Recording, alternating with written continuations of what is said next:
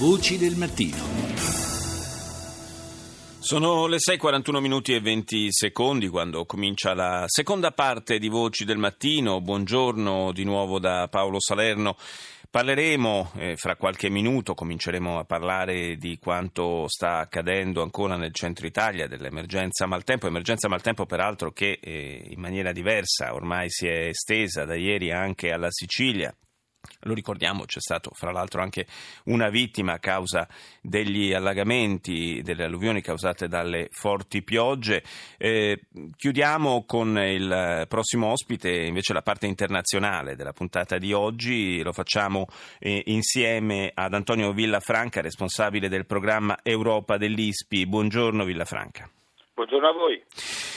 Parliamo, torniamo a parlare per meglio dire eh, della Brexit, in particolare questa volta delle possibili conseguenze eh, del, della Brexit, del suo, del suo, impatto su pezzi del Regno Unito, a partire dall'Irlanda del Nord, d- dall'Ulster dove eh, lo Sinn Féin, cioè il, quello che un tempo era la politica del, dell'IRA eh, attraverso la voce del suo leader storico Jerry Adams eh, ha manifestato preoccupazione eh, per l'uscita del Regno Unito dall'Unione Europea e eh, ha anche detto che eh, questo potrebbe avere eh, un impatto negativo sulla tenuta degli accordi di pace per l'Irlanda del Nord. Eh, rischiamo di eh, vedere ripiombare quella, quell'area in un clima di instabilità e magari anche di violenza?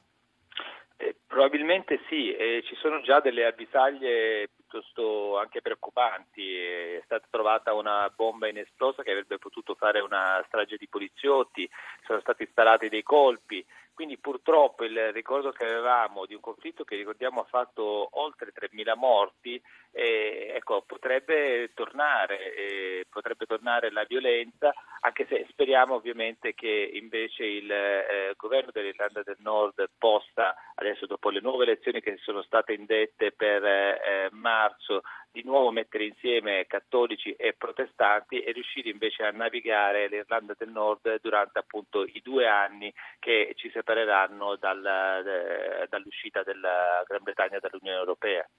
Il eh, vice premier, ormai ex vice premier Martin McGuinness, anche lui eh, dirigente dello Sinn Féin, eh, quando si è dimesso ha sottolineato come l'obiettivo finale del suo movimento politico rimanga comunque quello alla lunga di avere una, un'Irlanda riunificata e indipendente.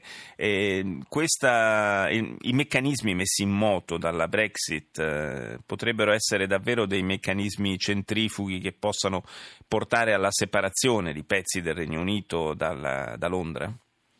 Purtroppo sì, eh, questo era già chiaro ed era anche il grande rischio che i sostenitori del Brexit dall'inizio hanno, hanno corso, cioè il fatto che il Regno Unito così come lo conosciamo noi eh, in futuro potrebbe non esserci.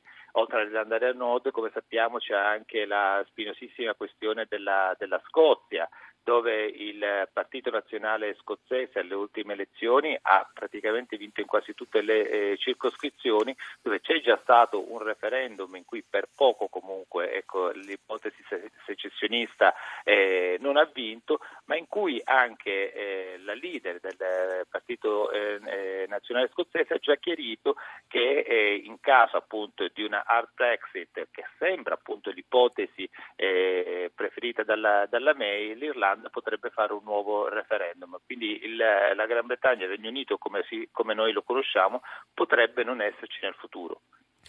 E d'altra parte il referendum che ha sancito la Brexit eh, in qualche modo ha eh, infranto un tabù. Eh, a questo punto eh, altri referendum potrebbero seguire per davvero, sia in Irlanda del Nord sia in Scozia. Eh, lo ricordiamo, eh, parti del Regno Unito nelle quali tra l'altro il no alla Brexit si era imposto in maniera abbastanza netta. Questo è il eh, punto di rimente, eh, il fatto appunto che sia in Irlanda del Nord che in Scozia la maggior parte eh, della popolazione abbia votato contro l'ipotesi del Brexit.